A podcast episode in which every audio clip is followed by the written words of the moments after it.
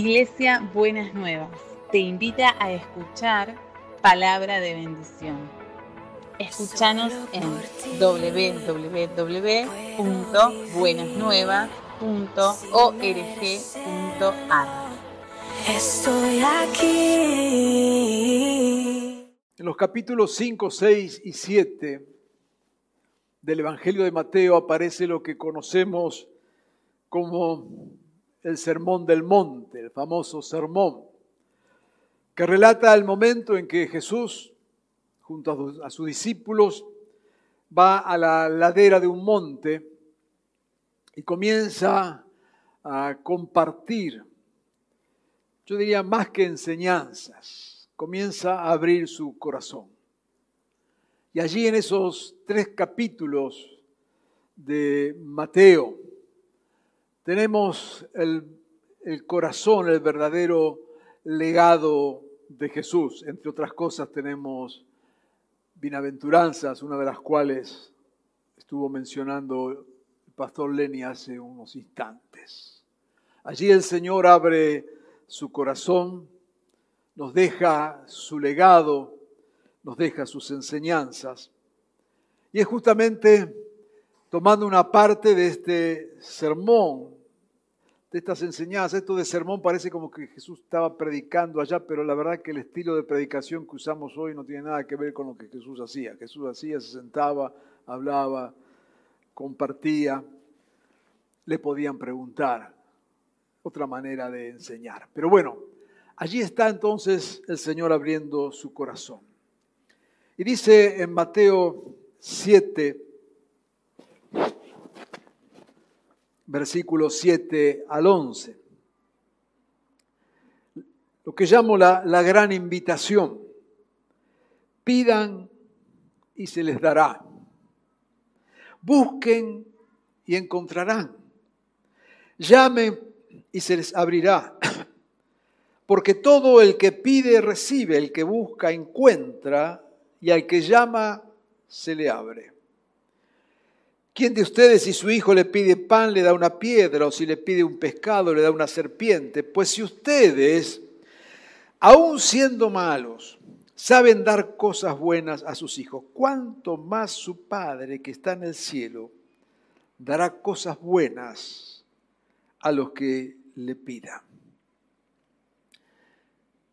Esta es una especie de introducción a lo que queremos decir en esta mañana. Pero queríamos eh, partir justamente con esta invitación que sale del corazón del Señor, donde dice, busquen, llamen, pidan, y el Señor va a responder.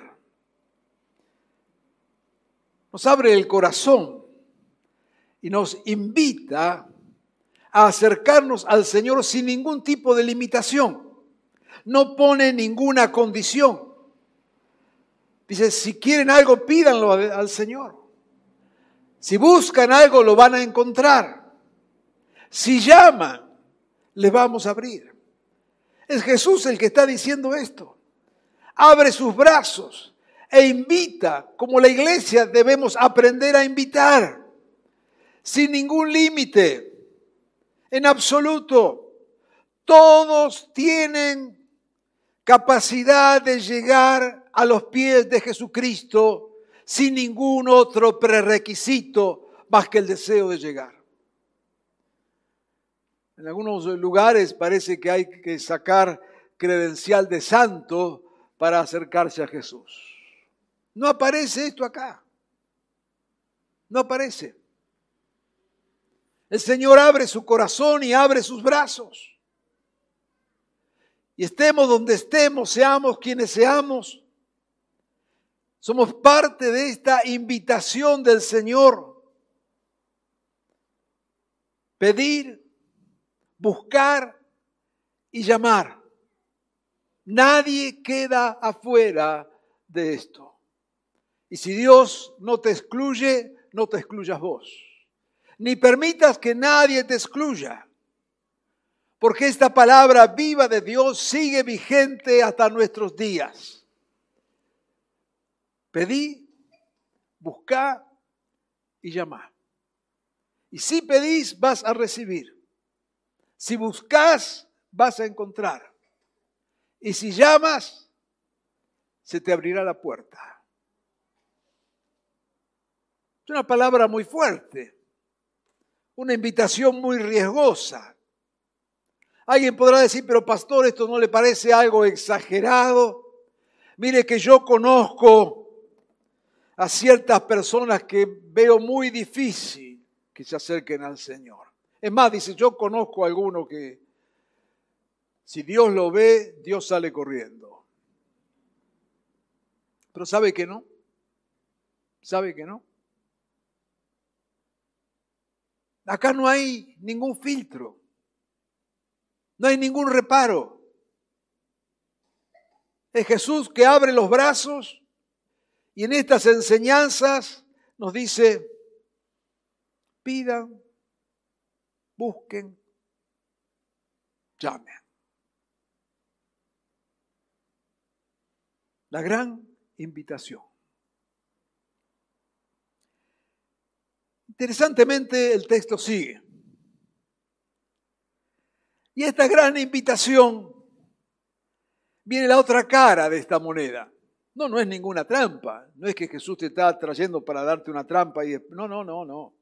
Pero es todo parte de lo mismo. Así como no hay límites en desafiarnos, en acercarnos al Señor, en venir a Él, en pedir, en clamar, en estar. Aparece en el versículo 13, dos versículos después del que acabamos de leer en el mismo Sermón del Monte, donde dice lo siguiente, Mateo 7. Entren por la puerta estrecha, porque ancha es la puerta y espacioso el camino que conduce a la destrucción. Y muchos entran por ella.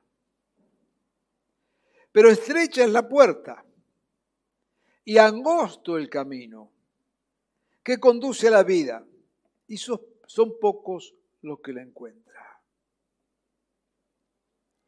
Recuerdo cuando era chico, hace varios siglos atrás, que teníamos, cuando éramos años atrás, se, usaba poner en las paredes, en la casa, los que éramos de evangélico, algunos cuadros, ¿no es cierto? Eran horribles, pero pero era lo único que teníamos para poner allá, ¿no es cierto? Entonces algunos ponían algunos eh, textos para, bueno, mostrar que la casa era cristiana. El problema era lo que pasaba abajo de esos textos, pero bueno, el texto estaba colgado ahí, ¿no es cierto? Y uno de los eh, cuadros que había, que los hermanos este, más entrados en años recordarán, que era un cuadro, ¿no es cierto?, con un montón de gente con el camino angosto y el camino ancho. ¿no es cierto? Y ahí por el camino ancho había una multitud que se iba de cabeza al infierno. ¿no? Era así como para darle ánimo, digamos. ¿no? Entonces, este, ¿no? pero ese cuadro tenía que estar ahí, porque eso era, era, por supuesto, era verdad. Y ahí mostraba entonces en lo trágico del camino, cosa que nos invitaba a convertirnos, aunque sea por miedo, ¿no es cierto? Por temor de no ser parte de esa multitud. Pues bien, la verdad que esta palabra del Señor no, no tiene que ver con ese espíritu, absolutamente para nada. Pero sí nos está diciendo algo. Nos está diciendo que por un lado la invitación del Señor es absolutamente para todos sin condicionamientos.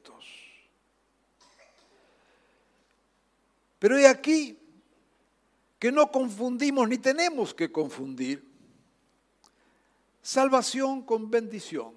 El amor de Dios es tan grande, dice la Escritura, que sale el sol sobre buenos y sobre malos. Pero venimos al Señor, tocamos la puerta, clamamos, llamamos. Pero el texto dice, hay una puerta. No son muchas las puertas. Una sola. Como que diríamos que ese esa gran multitud donde todos somos llamados y a todos se nos recibe. Sin embargo, hay una puerta que dice que nos lleva a una vida plena, a la salvación. Esa puerta se llama Jesús. Lucas 13:24 dice, esfuércense por entrar en la puerta estrecha. Y Juan 10 dirá, yo soy la puerta, el que entra por esta puerta que yo soy será salvo. Se moverá con entera libertad y hallará pastos. ¿Qué nos está diciendo el texto? ¿Qué nos enseña esto? Que más allá de la verdad, de una invitación amplia y amorosa, la vida verdadera, la salvación, y cuando hablamos de salvación no estamos hablando solamente de una cuestión de eternidad. Estamos la salvación en Cristo, la vida nueva, la vida verdadera comienza aquí. Aquí, ahora, cada día, cada momento. Esto es lo, lo trascendental, lo importante del Evangelio. Porque algunos dirán, pastor, dice, ¿cómo será allá en la vida eterna que habrá calles de oro, perla? ¿Qué sé yo? No tengo la mínima idea. Entonces, ay, pastor, ¿cómo no tiene mínima idea? Mire que ahí dice el texto, las calles, el bar de cristal, está todo bien. Es verdad. Ahora, ¿cómo va a ser? ¿Qué va a ser? ¿Qué sé yo? ¿Qué va a ser? Sí, no tengo ninguna duda. ¿Que hay vida eterna? Ninguna duda. Los detalles no sé. Pero ¿sabe qué? Hay cosas que sí sé. Y que la vida nueva, la salvación en Jesucristo, la vida que merece ser vivida, comienza aquí y ahora. El infierno no solamente está al final del camino, que está. El infierno comienza aquí. Y hay vidas que viven atrapadas en un infierno permanente. Y acá el texto nos da la clave. No importa cómo llegás, no importa los caminos que tenés, no importa cuál ha sido el clamor que te ha traído, pero hay una cosa, no hay diez puertas. No es como se dice hoy, lo importante es creer. No, lo importante no es creer, lo importante es Jesucristo. Hemos enseñado muchas veces, nunca, nunca ha habido tanta fe en el mundo como la que hay hoy día. Dice, ay no, pastor, dice, si somos, este es un mundo muy secular. No, es un mundo que trata de negar a Jesucristo, eso es otra cosa. Pero que hay fe. Todo, todos los que hablan ahí en televisión, ¿no es cierto? Fíjese, desde los más encumbrados políticos o científicos, o sea, andan ahí con algún amuleto encima, se pone una cinta acá, para que le vaya bien, para alejar los males. Ya hemos enseñado otras veces, ¿no es cierto? O sea, creer en Jesucristo, creer en Dios, necesitamos fe. Ahora, creer que un pedazo de trapo te va a ayudar, eso es una fe absolutamente superior. Porque creer que Dios te va a ayudar, más o menos zafamos. Ahora, creer que una cinta te va a ayudar, eso es verdadera fe. Entonces el problema no es de fe. El problema es Jesucristo. Y no es el problema, es la única puerta de salvación. Y entonces acá es donde tenemos que hacer la diferencia, porque algunos se confunden. Y dice, ¿cómo es posible? Mira, este vino y Dios lo sanó. Mira cómo es, mira cómo vive. Sí, es la parte de la bondad de Dios.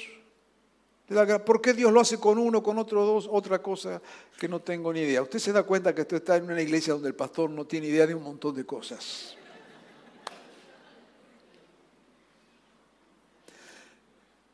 Ya voy por 53 años de pastor. Déjeme dos, tres años más y voy a estar peor.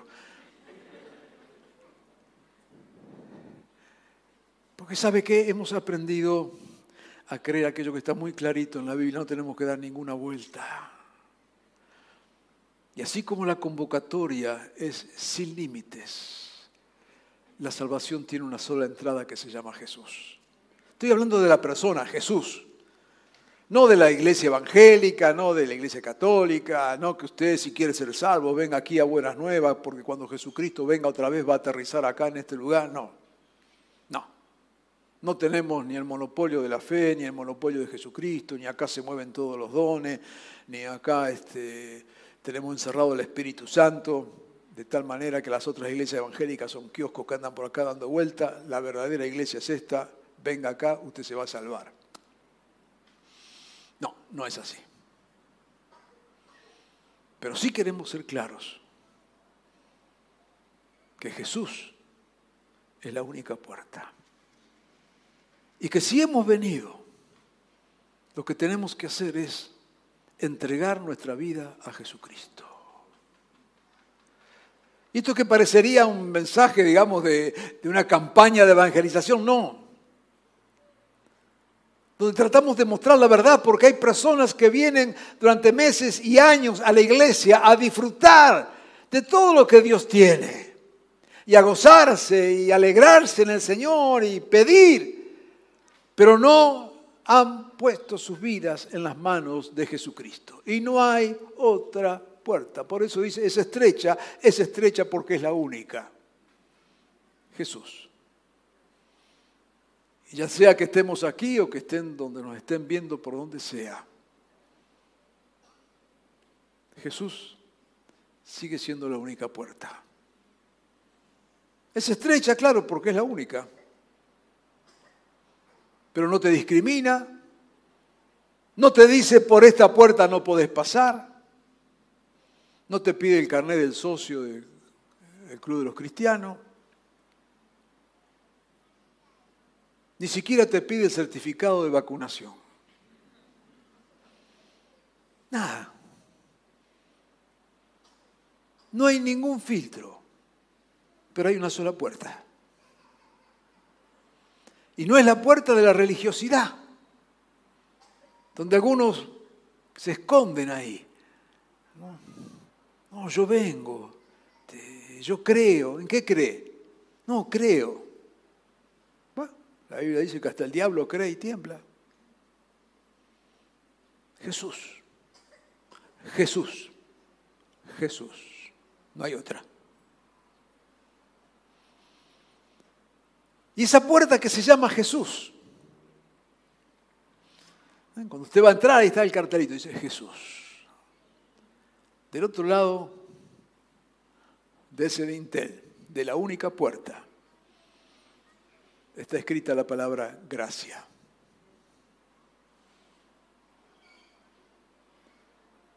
Para que recordemos que ninguno de los que pasamos por esa puerta mereceríamos haber pasado por esa puerta. Si no fuera, porque esa puerta dice Jesús, y su vida, muerte y resurrección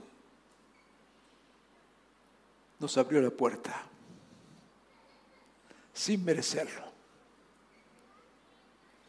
Por eso la iglesia no es el pueblo de los merecedores,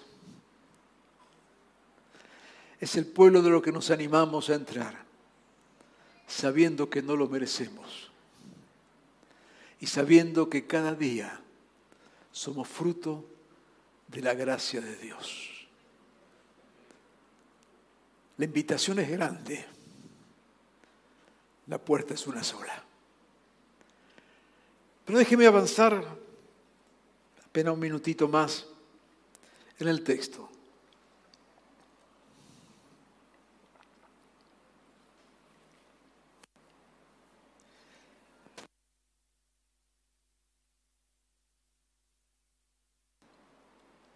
Dice el texto que leímos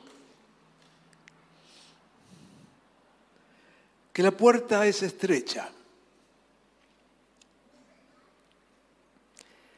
Y una vez que atravesamos esa puerta, nos encontramos con que el camino es angosto. O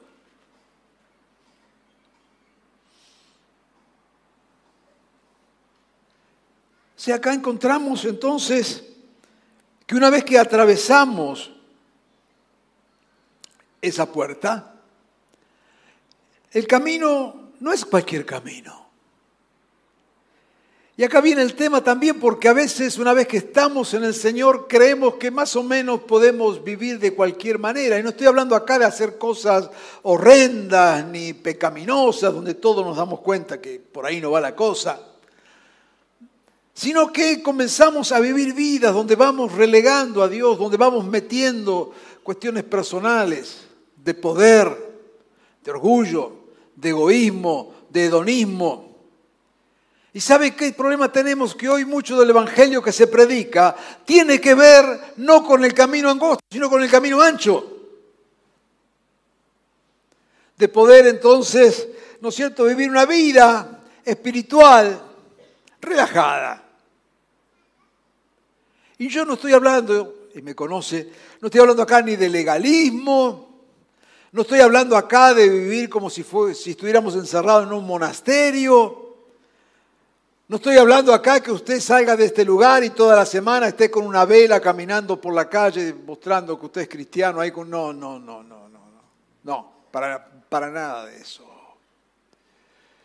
Pero el camino angosto significa vivir de acuerdo a los valores del reino, a los principios del reino, con las bendiciones del reino.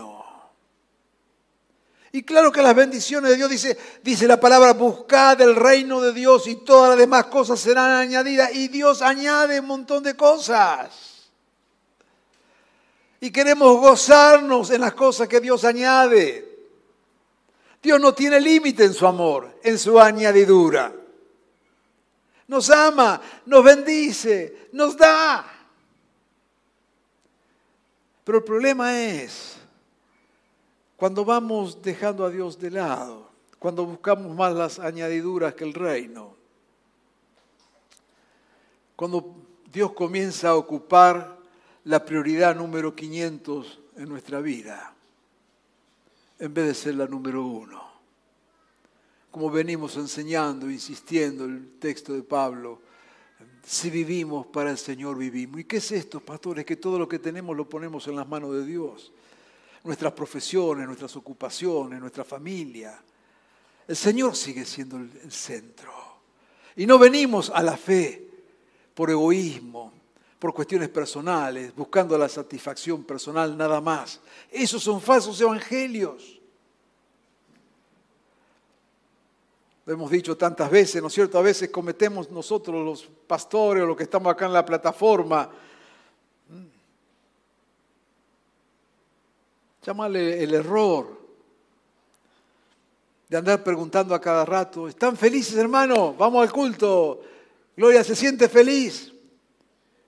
Yo quiero serle totalmente honesto.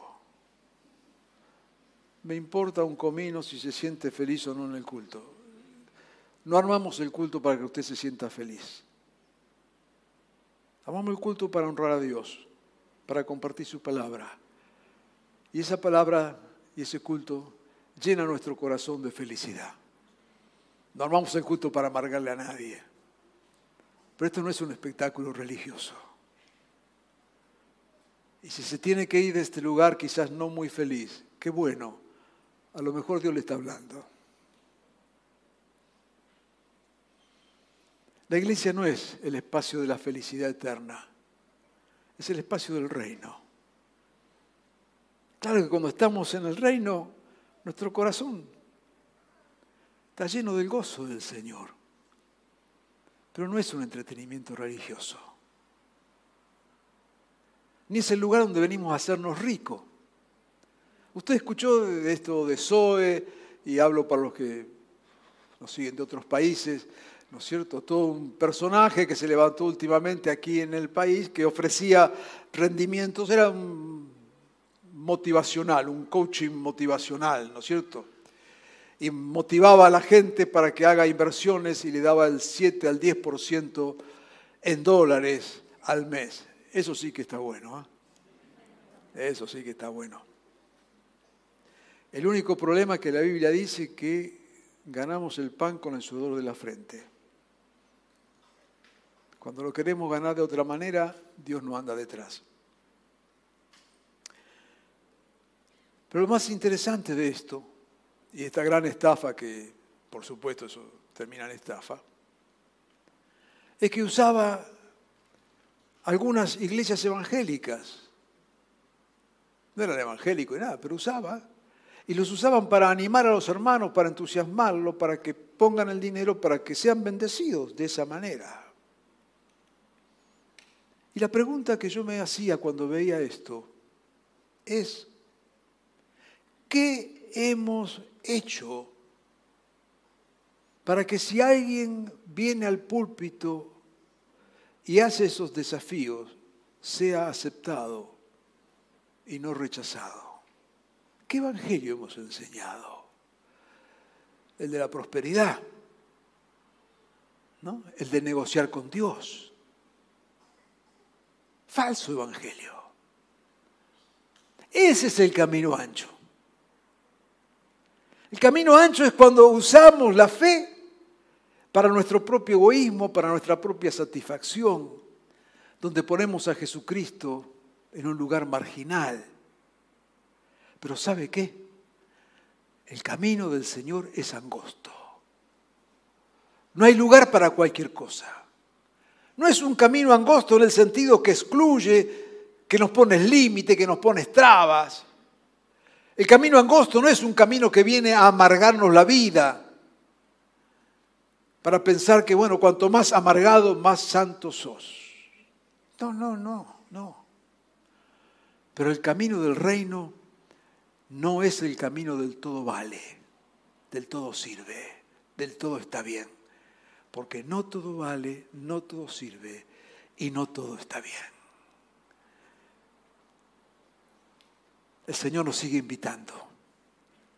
Y el Señor nos sigue desafiando.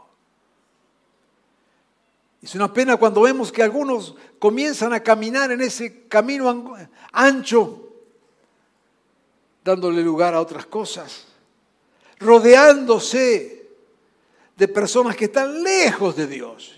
Y otra vez, no entienda mal, no estamos hablando acá de exclusivismo religioso, que su amigo tiene que estar sentado al lado suyo en el banco de la iglesia. No es eso. Pero también usted y yo somos responsables de las personas con las que nos rodeamos.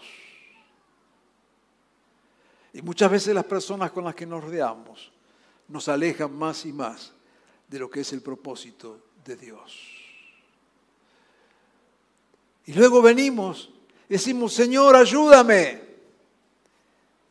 Y Dios te dice, ¿quién te mandó a meterte? Preferiste la facilidad del camino más ancho. Pero en esta mañana, al compartir esta palabra, es una palabra, no es una palabra de condenación, es una palabra de oportunidades. Es una, una palabra para reenfocarnos, para redireccionarnos, para ponernos allí en el lugar donde está la verdadera bendición. Dice acá, ¿no es cierto?, que cuando entramos por esa puerta nos daría libertad. Qué palabra que nos gusta tanto. en este camino del Señor,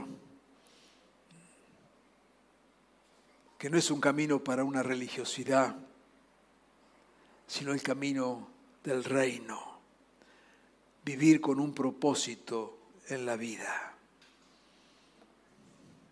Dice allí en Apocalipsis 15, que cantaban el himno de Moisés, siervo de Dios y el himno del Cordero. Grandes y maravillosas son tus obras, decían en ese himno. Dios Todopoderoso, justos y verdaderos son tus caminos, Rey de las Naciones. El camino del Señor no nos priva del gozo de la vida, todo lo contrario disfrutamos de la vida, porque vivimos sin apego a las cosas. Si hemos entrado por la puerta estrecha, única, vivamos en ese camino que deja de lado todo lo que desenfoca nuestra vida, lo que nos distrae, lo que nos lleva por espacios que Dios nos bendice. El camino ancho suele ser muy sutil. Nos vamos metiendo ahí de a poco. Pero sabes, decíamos que este es un mensaje de oportunidad. Y en esta mañana, Dios quiere darnos oportunidades. De hecho, el primero, si hay alguien que se ha acercado al Señor por todas sus bendiciones, por pedir, por clamar y hasta ha recibido del Señor, pero no puso sus manos en las vidas de Jesús, este es el momento de hacerlo. Ya sea que esté aquí o que esté siguiéndonos donde fuera a través de los medios. Jesús es la puerta de bendición. Jesús. Pero también es un momento de oportunidades. Y si estamos en Cristo, si hemos atravesado esa puerta, si hemos creído en Él, y nos damos cuenta que el camino que estamos siguiendo no es el camino de bendición del Señor. Y eso cada uno lo sabemos. Si nos hemos alejado, si hemos puesto otras prioridades, si vivimos con otros principios y valores. Hoy el Señor nos dice, volvé, volvé. Hay un camino, que es el camino de vida de vida plena para hoy y de vida eterna para el futuro. Quiero desafiarte con esta palabra. En estos domingos que estamos comenzando, digamos, este año de actividades y demás, aceptemos el desafío de estar en ese camino del reino donde todo lo que hagas, y no estoy exagerando, lo que hagas, hacelo con un sentido de servir al Señor, de honrar a Dios, cuando trabajas y cuando descansas, cuando disfrutas de las cosas que Dios te da, o en medio del esfuerzo. Hacelo para el Señor. Dale lugar a Dios en tu camino. Y ese será un camino de bendición. Quiero desafiarte en esta mañana para que cada uno de nosotros pensemos, recapacitemos y si hay algún espacio que hemos agarrado, algún atajo, algún desvío, este es el momento. Vuelve a poner tus prioridades. Vuelve a poner en el centro a Jesucristo. Vive conforme al reino y Dios bendecirá tu vida desde aquí y desde ahora para siempre. Quiero invitarte a que oremos. Y quizás en esta oración es la oportunidad que tenés para ponerte delante del Señor. Quizás durante muchos años has conocido al Señor. Revisa el camino. Revisa el camino. Quizás durante mucho tiempo te has acercado a Dios. Has clamado, has pedido, has llamado, pero todavía nunca le dijiste, Jesús, quiero ser tu hijo, aquí estoy. Amado Señor, en esta mañana, tu palabra nos vuelve a traer a ti. Señor, qué bueno que tus brazos son tan grandes que nos recibes a todos. Señor, qué bueno que, aunque es una única puerta, no tiene filtros, no hay impedimento, no hay barrera, no hay obstáculo No hay legalismo que la cierre. Está abierta porque es la puerta de la gracia de Jesucristo. Señor, yo te ruego si hay alguien en este momento que escucha este mensaje y aún no ha entrado por esa puerta, allí donde está, en este mismo instante, esté aquí en este auditorio o donde se encuentre, pueda decir Jesús, aquí está mi vida. Aquí está mi vida, Jesús. Señor, pero también te ruego en esta mañana por aquellos que habiendo entrado por esa puerta,